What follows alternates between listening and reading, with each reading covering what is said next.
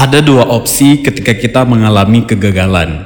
Entah gagal diterima di tempat kerja impian, kampus idaman, sekolah favorit, atau apa pun itu.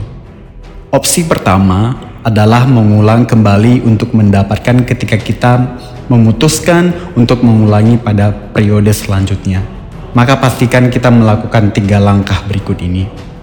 Yang pertama, evaluasi total Evaluasi dan identifikasilah kesalahan, kekurangan, ketidakmaksimalan, atau hal yang membuat kita gagal atau tidak diterima.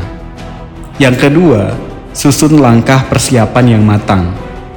Setelah kita evaluasi dan identifikasi titik lemah, kesalahan dan kekurangan kita di kegagalan pertama, maka mari kita susun langkah yang terstruktur efektif untuk menutupi atau memaksimalkannya.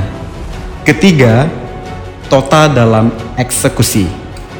Seperti kata Denzel Washington, to get something you never had, you must do something you never did.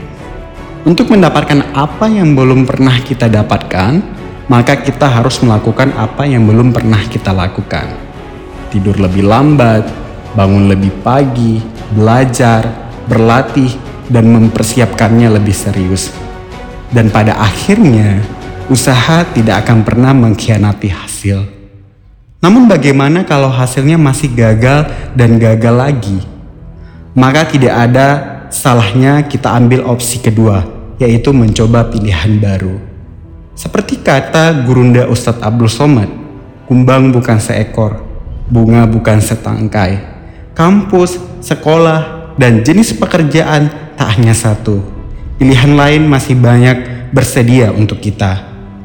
Terkadang pilihan lain itu jauh lebih bisa memaksimalkannya dibanding pilihan sebelumnya. Semangat selalu untuk kita semua. Go for it and good luck.